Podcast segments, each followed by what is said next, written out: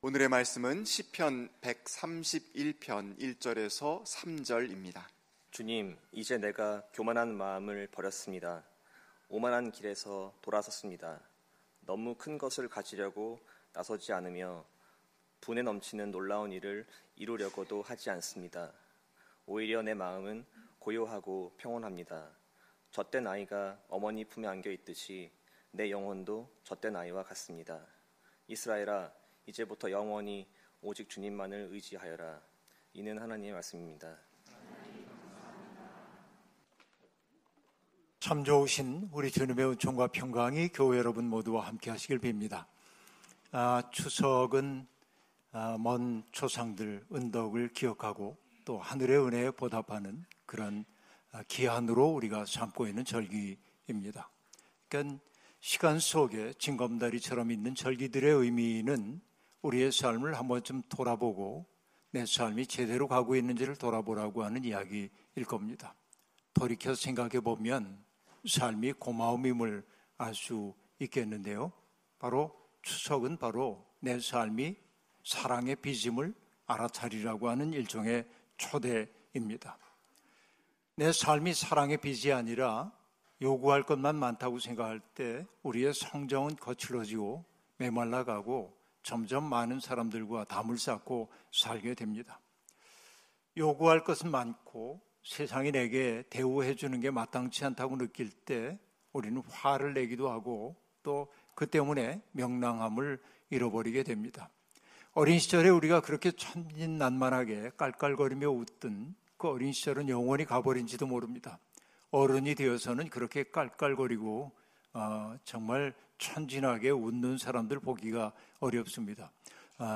제 나이쯤 된 사람들 사진 찍어보면 웃는 건지 우는 건지 알 수 없는 묘한 표정을 짓고 삽니다. 이게 참 딱한 노릇이라고 볼 수 있겠는데요. 우리가 무심하게 살다 보면 정말 시간 속에 바장이며 살다 보면 우리가 인생의 어떤 때를 살고 있는지 내가 어떤 지점을 통과하고 있는지를 까맣게 잃어버린 채 순간순간 헐떡이며 살 때가 많이 있습니다.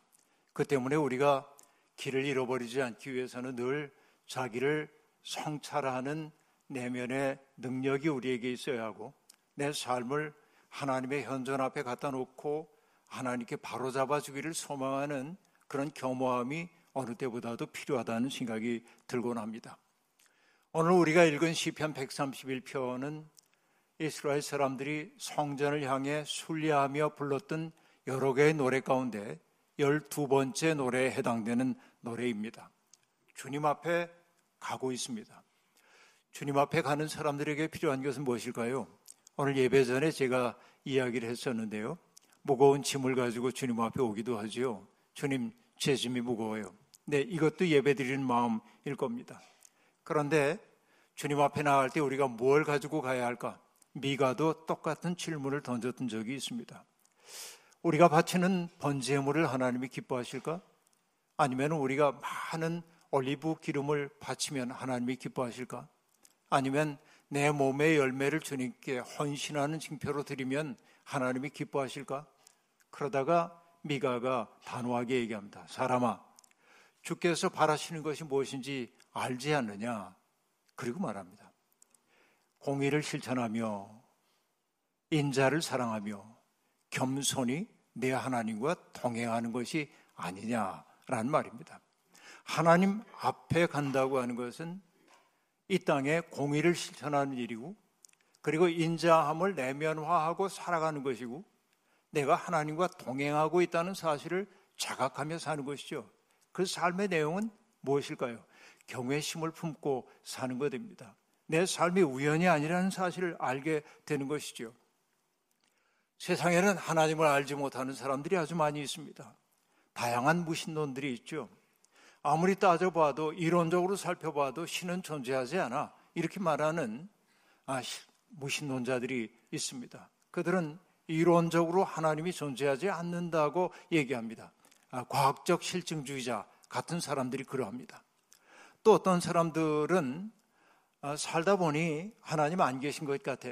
하나님이 계시다면 어떻게 이런 세상이 있을 수가 있어. 그러면서 경험적으로 하나님이 계시지 않다고 판단하는 사람들도 있습니다. 이런 무신론도 있습니다. 그런데 이런 무신론자들은 그렇게 위험하지 않습니다. 제일 위험한 무신론자들은 누구냐면 하나님이 계시다고 자기는 분명히 믿는다고 생각하지만 삶을 통해 하나님을 부정하는 사람들입니다. 그것을 일로 뭐라고 하냐면 실천적 무신론자들, 그렇게 말하는 거예요. 하나님을 믿는다고 말하면서 교회는 열심히 다니는데 일상생활 사는 것을 보면 하나님 없는 것처럼 사는 사람들이 오히려 신앙에는 큰 위험이 되고 있다라는 이야기입니다. 하나님 앞에 선다고 하는 것은 참으로 두렵고 떨리는 일입니다. 하나님 앞에 서 살고 있다는 것은 내 삶을 경외심을 품고 살지 않을 수 없다는 것을 의미합니다. 떨기나무 불꽃 속에서 모세 앞에 당신의 모습을 드러냈던 주님이 모세에게 요구했던 것은 다른 것 아닙니다. 모세야, 내 발에서 신을 벗어라 라고 얘기합니다. 신이라고 하는 것은 무엇을 의미합니까? 인생을 살아가는 동안 내가 만들었던 나라고 하는 자기의 정체성입니다. 내 생각, 내가 가지고 있는 가치관, 내가 가지고 있는 세계관, 내가 가지고 있는 지향, 이 모든 것들이 신발로 형용되고 있는 것이죠. 그런데 하나님 앞에 서기 위해서는 그런 것들 내려놔야 한다고, 벗어야 한다고 얘기합니다. 자기의 오름, 자기의 판단, 자기의 이념, 여기에 집착하고 있는 사람은 하나님의 현존 앞에 진실하게 설 수 없다는 게 성경이 일관되게 우리에게 들려주는 이야기입니다. 그 때문일 겁니다. 주님 앞에 나아가는 이 시인이 고백하고 있습니다. 주님, 이제 내가 교만한 마음을 버렸습니다. 오만한 길에서 돌아섰습니다. 너무 큰 것을 가지려고 나서지 않으며 분에 넘치는 일을 이루려고 하지 않습니다 라고 말합니다. 이 번역은 의미상으로 보자고 한다면 나무랄 데 없는 번역입니다. 이 뜻이 다 통하기 때문입니다. 하지만은 히브리어 시의 운율을 살리는 데는 실패한 것으로 제게는 그렇게 보입니다. 사실 이 1절에 등장하고 있는 짤막한 구절 속에는 세 번이나 반복되고 있는 단어가 있습니다. 반복된다고 하는 것은 강조하고 있음을 우리가 알 수 있죠. 그 단어는 로라고 하는 단어인데 그 로의 의미는 뭐냐면 아니다 라는 부정사입니다. 자, 개역 개정판은 이 단어를 다 살려서 번역을 했습니다. 어떻게 번역했냐면 내 마음이 교만하지 아니하오며 내 눈이 오만하지 아니하오며 내가 큰 일과 감당하지 못할 놀라운 일을 힘쓰지 아니하나이다. 아니다 라고 하는 이 단어를 세 번씩을 다 살려 쓰고 있습니다. 자, 이게 참 중요한 것이죠. 그런데 내 마음이 교만한 마음을 버렸습니다 하고 얘기할 때 교만한 마음 가지고 하나님 앞에 설 수 없는 게 당연한 일인데 교만함이란 어떤 것일까요? 자기를 높이는 마음이죠. 다른 말로 얘기하면 뭘까요? 자화자찬하는 마음입니다. 다른 사람들 앞에 자기를 포장해서 근사하게 보이는 게 교만함일 겁니다. 그런데 교만함과 연결될 단어는 내 마음이 교만하지 아니하며, 이때 마음을 뜻하는 단어는 레브라고 하는 단어인데 이 레브라고 하는 것은 뭘 뜻하냐면 나의 의지와 이해가 머무는 자리를 뜻해요. 이게 우리의 마음이에요. 그러니까 내 의지와 나의 이해력이 남들 앞에 내세울 만한 것이 되지 못함을 저는 깨닫고 있습니다 라고 얘기를 하고 있습니다. 왜냐하면 시인은 깨닫고 있어요. 나의 의지와 이해라고 하는 게 자기 중심적이라는 사실을 깨달은 거예요. 그러니까 그것 가지고 하나님 앞에 설 수 없음을 그는 알고 있는 것입니다. 제가 종종 하는 얘기입니다마는 유대인의 전설 속에 이런 이야기가 있습니다. 바벨론의 왕이었던 느부갓네살이 여러 가지 시련을 거친 다음에 높으신 하나님을 깨닫게 되었습니다. 야훼 하나님이 정말 하나님이라는 사실을 알고 그는 하나님 앞에 예배를 드리려고 했습니다. 그가 겸손하게 두 손을 모으고 하나님 앞에 고개를 숙이고 있는데 천사가 오더니 뒤통수를 때리는 거예요. 그게 왜 그러냐고 돌아봤습니다. 천사가 아무 말도 안 해요. 또 기도하려고 그러는데 또 뒤통수를 또 때립니다. 불쾌한 낯빛으로 왜 그러시냐고. 근데 천사가 아무 말도 안 합니다. 세 번째 기도하려고 숙였는데 뒤통수를 치는 거예요. 왜 그러십니까? 그러자 천사가 딱하다는 표정으로 느부갓네살을 바라보며 이렇게 얘기했습니다. 너는 왕관을 쓴 채 예배드릴 수 있다고 생각하느냐? 그런 얘기예요. 여러분, 이게 전설의 이야기이지만은 예배의 본질이 뭔지를 보여줘요. 하나님의 현존 앞에 섰을 때 모세가 벗어야 했던 게 신발인 것처럼 느부갓네살이 벗어야 했던 것은 왕관입니다. 왕관을 쓴 채는 하나님께 예배할 수 없다는 거예요. 자기를 높이는 마음을 가지고는 하나님 앞에 설 수 없다는 거예요. 그 때문에 그는 내 마음이 교만하지 않다고 말하고 있는 것입니다. 그리고 얘기하죠. 오만한 길에서 돌아섰습니다 라고 말합니다. 이 세 번역에서 생략되고 있는 단어가 있는데 이게 매우 중요해요. 그 단어는 뭐냐면 내 눈이 오만하지 않습니다 라는 얘기예요. 내 눈, 여러분 히브리 말로는 아인이라고 한 단어인데 영어가 아이죠. 아인이란 단어입니다. 내 눈이 오만하지 않습니다 라고 얘기합니다. 눈이라고 하는 게 결국 뭐예요? 인간이 이 세상과 접촉하고 있는 가장 직접적인 감수성, 감각이라고 얘기할 수 있습니다. 우리는 눈을 통해 세상의 정보를 끌어들이곤 합니다. 그런데 여러분, 눈은 세상을 있는 그대로 보지 않습니다. 자기의 틀 속에서 세상을 바라보는 거예요. 그래서 옛말도 있죠. 제 눈의 안경이라고. 자기의 가치관이 반영돼 세상을 바라보는 거예요. 아름답다, 추하다, 크다, 작다, 많다, 적다, 그 모든 것들이 눈을 통해 감지되고 있는 나의 어떻게 보면은 편견이라고 얘기할 수 있겠습니다. 그러니까 여러분, 저마다의 대롱을 통해 보고 있는 거예요. 이게 눈이에요. 그러니까 시인은 오만한 눈을 버렸다고 얘기하고 있습니다. 오만함이란 어떤 것입니까? 젠치하는 마음, 남을 업신여기는 마음, 누군가를 깔보는 눈이죠. 그러니까 눈과 관련된 오만함이라는 건 누굴 내려다보는 거예요. 그러니까 시인이 얘기합니다. 하나님 앞에 나가면서 저는 이제 사람들을 내려다보는 일을 그만뒀습니다.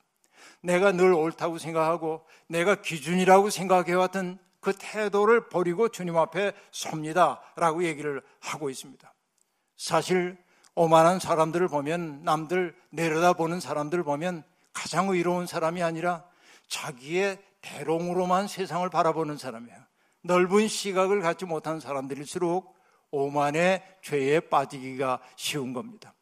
우리가 감히 어떻게 다른 사람들을 내려다볼 수가 있겠습니까? 때때로 저는 여러분 다산 정약용 선생님의 오래라고 하는 시를 거듭거듭 읽곤 합니다. 오래라고 하는 건 근심 우자를 써가지고 근심이 내게 찾아오다 그런 내용이에요. 그 아주 긴 시입니다마는 제일 앞에 나오는 몇 줄이 기가 막히게 다가옵니다. 양령사 학성 그렇게 말하는데, 내가 어렸을 때는 성인, 거룩한 사람이 되는 것을 꿈꾸었다, 혹은 거룩한 사람이 되는 공부를 하고 싶었다 하는 얘기입니다.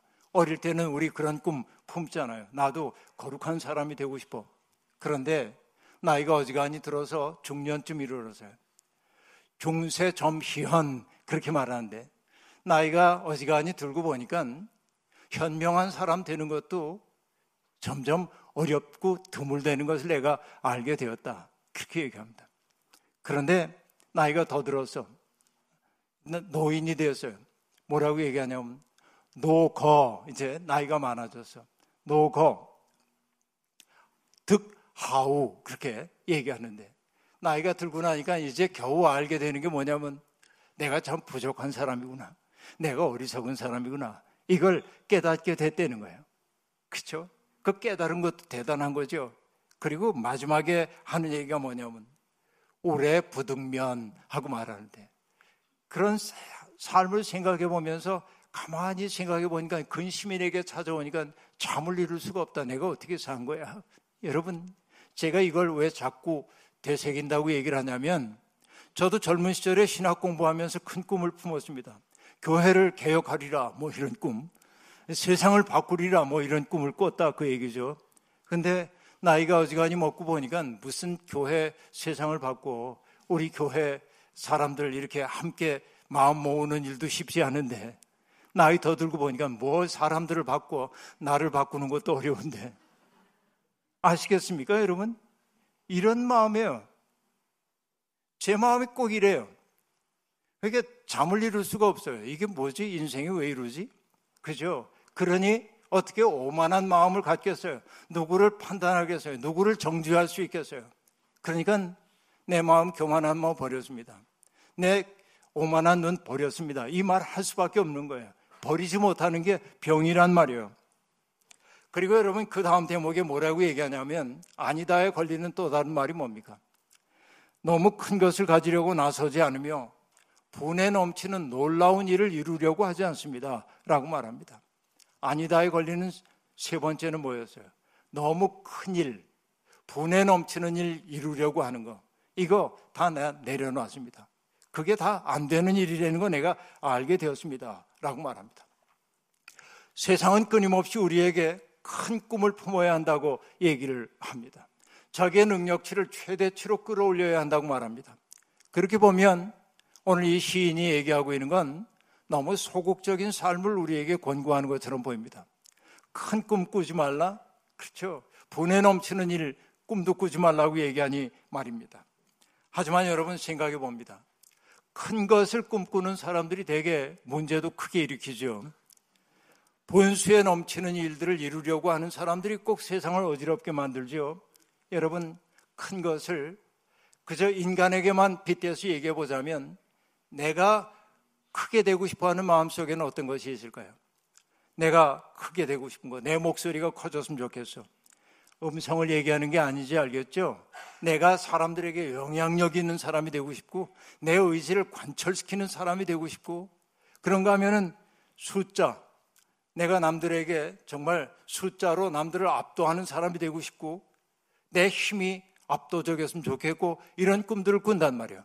이것을 목소리가 커지고 숫자가 커지고 힘이 커지는 걸 성공이라고 얘기하고 있는 세상이란 말이에요. 그런데 여러분 우리는 알죠? 자기의 주장을 관철시키기 위해 음성을 높이는 사람들, 그들은 대개 함부로 말하고 머뭇거림이 없어요. 다른 사람들을 고려하고 배려하는 마음이 너무 부족한 사람들일 때가 많습니다.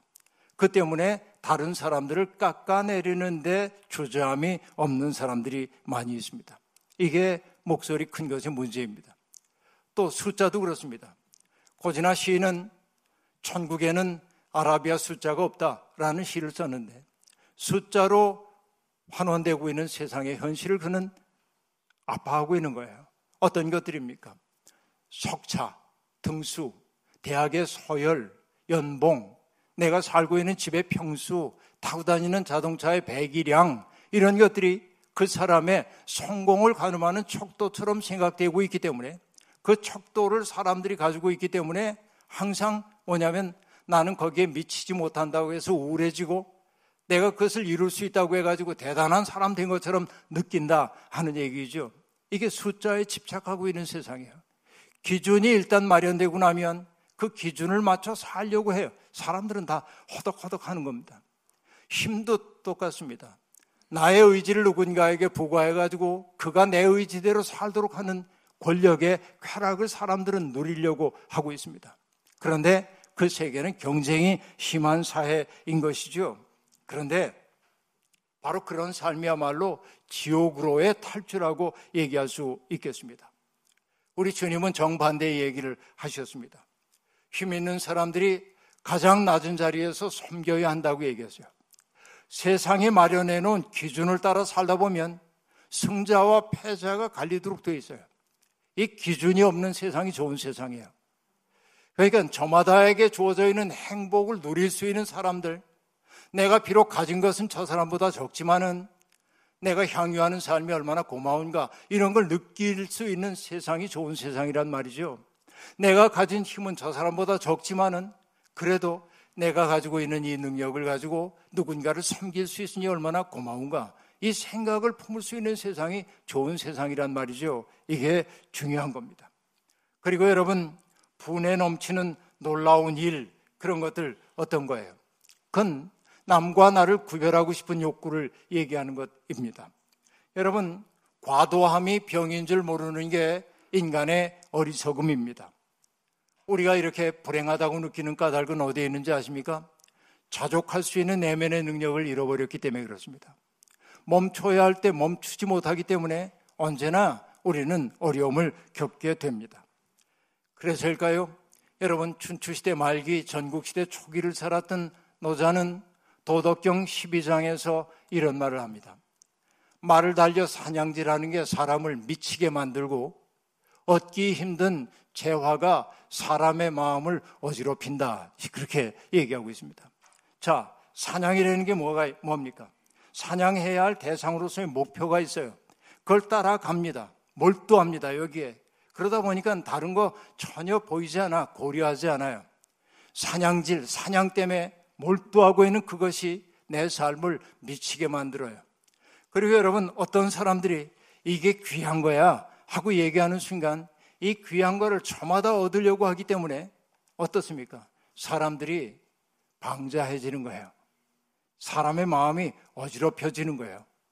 그러니까 정말 얻기 힘든 보화라고 하는 기준을 내려놓지 않으면 행복할 수 없다고 얘기합니다.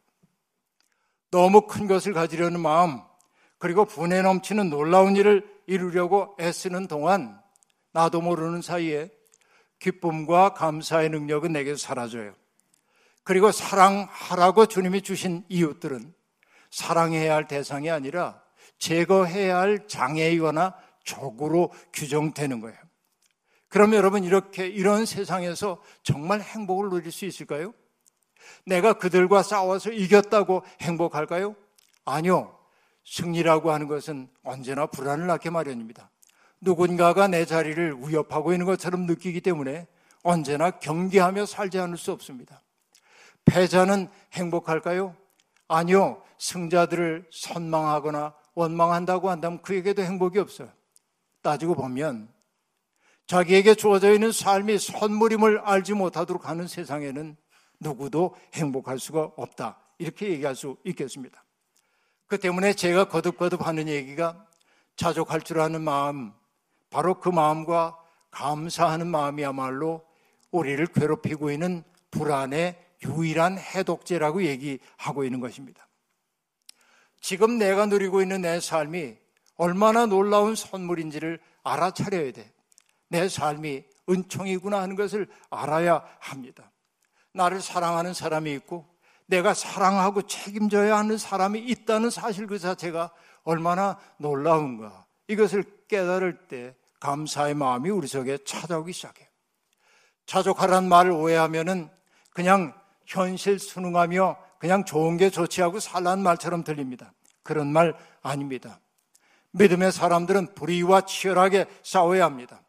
주변으로 내몰린 사람들의 살 권리를 얻기 위해 대신 싸워줄 수 있어야 믿음의 사람이라 말할 수 있습니다.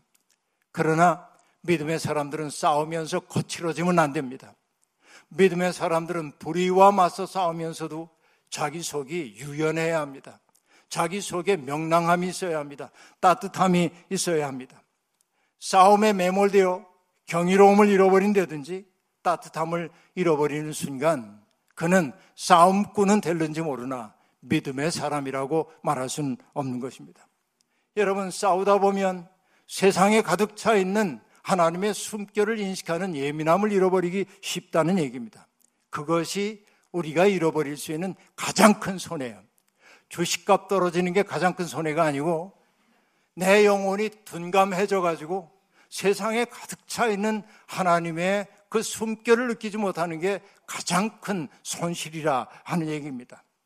교만한 마음, 오만한 눈 버리고 큰 일에 대한 집착을 버릴 때 평안이 찾아옵니다.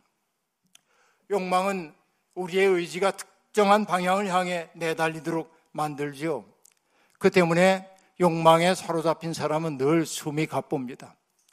다른 이들을 돌아볼 여백이 다른 사람 자기 속에 없기 때문에 고통받는 사람들에 대한 공감의 능력이 현저하게 떨어집니다.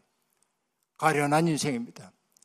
일렁이는 버릇이 있는 강물은 바다에 이를 때 잠잠해지는 것처럼 불뚝불뚝 일어서는 우리의 마음, 거친 마음들은 하나님 앞에 가져가야만 고요해지는 거예요. 그 뭐든 버려야 할 것 버리고 나자 시인이 비로소 2절에서 이런 고백을 하고 있습니다. 오히려 내 마음은 고요하고 평안합니다. 젖된 아이가 어머니 품에 안겨 있듯이 내 영혼도 젖된 아이와 같습니다 라고 말합니다. 내 마음은 고요하고 평온합니다. 여러분 1절에서도 마음이 나왔죠? 내 마음이 거만하지 않다고 얘기했어요. 그때 마음을 뜻하는 단어는 의지와 이해의 자리인 자리라고 얘기했습니다. 그런데 여기에 2절에 얘기하고 있는 마음은 히브리어 단어가 달라져요. 그 단어는 네페시라고 하는 단어입니다. 네페시의 근본적인 뜻은 뭐냐면 목구멍과 관련이 돼. 목구멍은 뭡니까? 뭔가 먹을 것을 먹고 싶어서 허덕이는 곳이에요. 그리고 내 속에서 솟구쳐 나오고 있는 분노, 한탄, 서러움 이런 것들이 터져 나오는 자리예요. 네페시는 뭐냐면 인간이 가지고 있는 강한 충동을 얘기하는 거예요. 강한 욕망, 뭔가를 이루고 싶어하는 강한 욕망이에요. 그런데 이 시인이 얘기합니다. 나의 네페시가 이제는 고요하고 평온합니다. 욕망이 나를 함부로 끌고 다니지 못합니다. 이렇게 얘기하고 있습니다. 하나님 앞에서 교만한 마음 내려놓으면 내 마음이 숨이 가지런해진다는 거예요. 숨가쁜 질주를 멈출 때 내 영혼이 고요하고 평온해진다고 시인이 얘기합니다. 그 상황을 시인은 젖된 아이가 마치 어머니 품에 안겨있는 것에 빗대어 얘기하고 있습니다. 이때 젖을 뗐다고 하는 얘기가 이유식 시작했다는 말 아닙니다. 옛날에 여러분 어머니들이 아이 젖을 떼려면 어려움을 겪죠. 아이는 울고 불고 계속 젖에 매달리려고 그러고 그래서 우리가 극한의 조치를 하죠. 젖에다가 쓴 거를 발라놔요. 그러면 애는 엄마 젖을 찾아 젖을 빨다가 어머니가 나를 배신했구나 하는 배신의 쓰라림을 느끼면서 한두 번 시도하다가 그만두지요. 이렇게 젖댔다는 얘기가 아니고 여기에서 하는 말은 뭐냐면 정말 네페시 배고파 엄마 그래서 울던 아이 젖을 물렸더니 애가 여러분 젖 먹을 때 허겁지겁 먹잖아요. 배고플 때. 그러다가 어지간히 배가 차면 애가 어떻게 하기 시작합니까? 엄마를 바라보기 시작해요. 이렇게. 그리고 젖 빠는 걸 멈추고 빙그레 웃기도 합니다. 만족스러운 거죠. 바로 그 얘기예요. 젖을 만족스럽게 먹고 엄마를 바라보고 있는 그 아이와 같다는 거예요. 내 마음이. 하나님 안에서 내가 그런 마음을 지금 느끼고 있다고 얘기하고 있는 것입니다. 여러분, 우리의 마음이 이런 평온을 언제 누려봤는지요? 바로 그 마음을 얻을 수 있는 것은 1절과 2절이 얘기했던 그 대목이에요. 교만한 마음 버려야 되고 오만한 눈도 버려야 되고 큰일 그리고 놀라운 일을 이루려고 나서지 않을 때 내 마음이 젖된 아이처럼 고요하다. 나의 네페시가 잠잠해진다라고 말합니다. 그리고 시인은 이제 그런 삶의 경험 속으로 사람들을 초대합니다. 이스라엘아, 이제부터 영원히 오직 주님만을 의지하여라. 여러분, 믿음이 내 영혼의 평안함을 누리는데 그쳐서는 안 됩니다. 내 삶의 경험, 하나님 안에서 누리는 나의 평온함, 이것을 나의 주변에도 넘겨줘야 합니다. 그런데 그 방식이 어떻게 해야 합니까? 조용히 확산되는 방식이어야 합니다. 믿음의 사람들은 세상에 도처에 흩어져 나가 한지에 스며드는 먹물처럼 조용히 사람들이 자기를 지키기 위해 만들어 놓은 그 딱딱한 경계를 부들부들하게 만들어 느슨하게 만들어야 합니다. 누룩이 반죽을 부풀게 할 듯 조용하지만 근원적인 변화를 일으켜야 한단 말입니다. 남들이야 듣든지 말든지 커다란 확성기에다 대고 예수 믿지 않으면 지옥 간다고 외치는 그게 아니라 내 삶이 너무 아름다워 보여서 사람들이 내 삶을 카피하고 싶을 정도로 살아야 한단 말이에요. 이게 진짜 선교란 말이죠. 고요하고 평온한 사람이라야 다른 이들을 평화롭게 만들 수 있는 법입니다. 삶이 무거운 것은 자기를 의지하고 살기 때문에 그렇습니다. 살아보니까 날이 갈수록 깨닫게 되는 건 나라고 하는 것은 의지할 만하지 않다는 걸 알겠어요. 나의 지성, 나의 감성, 나의 의지라고 하는 게 얼마나 믿을 수 없는 것인지를 점점 깨달아요. 그래서 저절로 찬송가를 부르지 않을 수 없어요. 214장 3절 가사인데요. 내 힘과 결심 약하여 늘 넘어지기 쉬우니 주 형상대로 빚으사 날 받아주소서. 내 힘과 결심뿐만 아니라 나의 지성도 얼마나 약한지 몰라요. 얼마나 죄에 의해 얼룩졌는지 몰라요. 그러니까 믿음직하지 않아요. 늘 넘어지는 거예요. 그래서 찬송가가 뭐라고 고백합니까? 주 형상대로 빚으사 날 받으소서. 아, 알았어요. 주님이 우리를 받아주는 것은 주님의 형상대로 우리를 빚어서 우리를 받아주신다는 거예요. 내 마음을 성령으로 부들부들하게 만들어서 내 거라고 생각했던 게 내게 아닌 것을 알게 하시고 내가 의지할 만한 존재가 아니라는 사실을 깨달아서 주님은 우리를 새롭게 빚어 우리를 안아주신다는 거예요. 기가 막힌 찬송가임을 알 수 있습니다. 주님을 의지한다는 말, 그것은 뭐예요? 주님을 깊이 신뢰하고 나를 그분에게 맡기는 거예요. 주님의 기도도 바로 그 지점을 가르치고 있습니다. 내 뜻이 아니라 주님의 뜻이 이루어진 세상을 바라보고 있는 것이죠. 뜻이 하늘에서 이루어진 것 같이 땅에서도 이루어지다 라고 말합니다. 우리의 모든 필요를 아시는 주님께 모든 것 맡기며 살 때 불안의 안개가 더 이상 우리를 괴롭히지 못할 겁니다. 물론 믿는다고 하여서 우리의 인생의 모든 문제가 해결되지 않습니다. 어려운 일 여전히 우리를 괴롭힐 겁니다. 쓰라린 일 여전히 우리를 찌를 겁니다. 하지만 어려운 일, 쓰라린 일 다가와도 믿음의 사람들은 그것 때문에 낙심하지 않습니다. 잠시 어렵지만 잠시 쓰라리지만 주님의 사랑이 그 모든 시련들을 이기게 만들 것을 믿기 때문에 그렇습니다. 잠시 어둡지만 주님의 빛이 우리를 선한 길로 인도할 것을 믿기 때문에 그렇습니다. 그래서 시편 37편의 시인도 말합니다. 내 갈 길을 주님께 맡기고 주님만 의지하여라. 주님께서 이루어 주실 것이다. 오늘 삶이 내 뜻대로 되지 않아서 어려운 분들 계십니까? 누군가 때문에 마음에 상처받은 분들이 있습니까? 노여움, 격분, 불평 내려놓고 주님 앞에 여러분의 길을 맡기십시오. 주님의 말씀을 등불 삼아 걸을 때 마침내 우리는 의가 이루어진 세상에 당도하게 될 것입니다.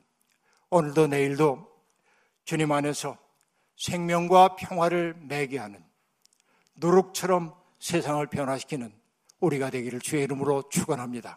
아멘. 주신 말씀 기억하며 거듭의 기도 드리겠습니다. 하나님, 수많은 사람들이 마음의 고요함을 추구하지만 언제나 마음이 세상의 일로 말미암아 어지럽히고 요동칠 때가 많이 있습니다. 우리는 늘 그것이 외부에 있는 어떤 요인 때문이라고 생각하곤 했습니다. 그러나 오늘 시를 통해 우리는 깨달았습니다. 교만한 마음이, 오만한 눈이, 또 큰일에 대한 우리의 과도한 꿈이 우리를 어리석게 만들어 우리의 숨을 가쁘게 만들었음을 말입니다. 하나님, 이제는 겸허하게 주님 앞에 우리를 내려놓습니다. 주님이 우리에게 주신 무한히 값진 인생을 향유하며 사는 사람이 되고 싶습니다. 우리의 마음속에 고요함과 평안함을 선물로 허락하여 주옵소서. 예수님의 이름으로 기도하옵나이다. 아멘.